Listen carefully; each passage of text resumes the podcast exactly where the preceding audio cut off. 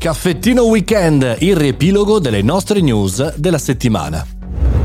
Buongiorno e bentornati al Caffettino Podcast, sono Mario Moroni e anche buon weekend perché siamo sabato, domenica in questo weekend e quindi riepiloghiamo le 5 puntate settimanali che abbiamo visto in questa lunga settimana di podcast.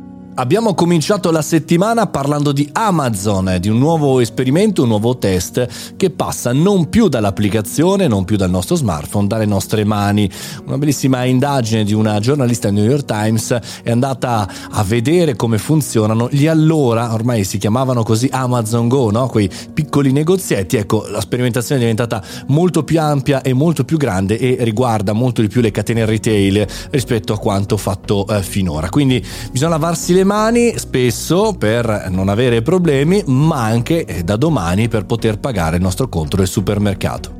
Gender gap ancora eh, sotto l'occhio del ciclone, differenza di pagamenti tra uomo e donna e questo e tanti altri ragionamenti abbiamo fatto per la festa internazionale della donna per non eh, come dire diminuirla e sminuirla come festa commerciale con la mimosa e per parlare di quello che interessa a noi, ovvero anche il lavoro. La Russia farà la sua internet, questa è una delle problematiche, uno dei ragionamenti che abbiamo cercato di in qualche maniera affrontare nella puntata di mercoledì perché, perché ne avevamo, l'avevamo detto qualche anno fa, ecco, forse in qualche stagione fa di come internet sta diventando diverse. Internet, la internet europea, la internet americana, la internet asiatica o cinese, la internet russa. Ed effettivamente al di là della privacy diversi regolamenti, e allora pensavamo, eh, c'è anche anche il fattore di gestione del, dell'informazione, dell'economia e delle tipologie di internet.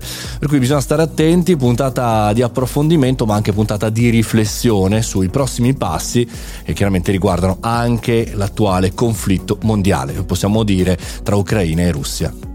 Traduzione simultanea servirebbe? Assolutamente sì, ci sta pensando Zuckerberg sul metaverse, sul metaverso, perché grazie all'intelligenza artificiale ha lanciato questa traduzione simultanea. Non bisognerà più studiare le lingue? Non lo so, spero di no, ma è chiaro che per una conversazione più semplificata ad oggi questa intelligenza artificiale potrebbe aiutarci, cioè parlare tra due persone che hanno due lingue native diverse, lo stesso linguaggio e quindi capirsi un po' più velocemente.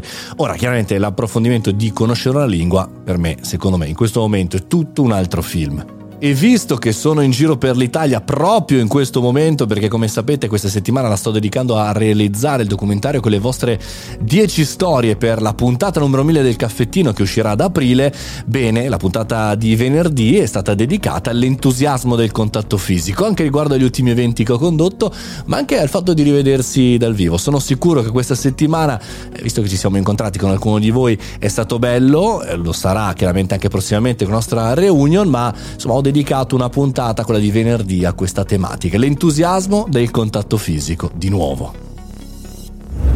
Se i miei calcoli sono esatti, oggi in questo istante sono a Firenze e sto per partire per andare a Cuneo, poi Torino, eccetera, eccetera. Per cui, insomma, se ti piace queste follie del podcast quotidiano, ma anche di queste cose che piacciono molto anche a me, cioè di venire da voi concretamente a casa vostra, mi raccomando, aiutami, supportami patreon.com slash Mario Moroni e da lì potrai avere anche benefit molto interessanti. Ci sentiamo lunedì, fate i bravi.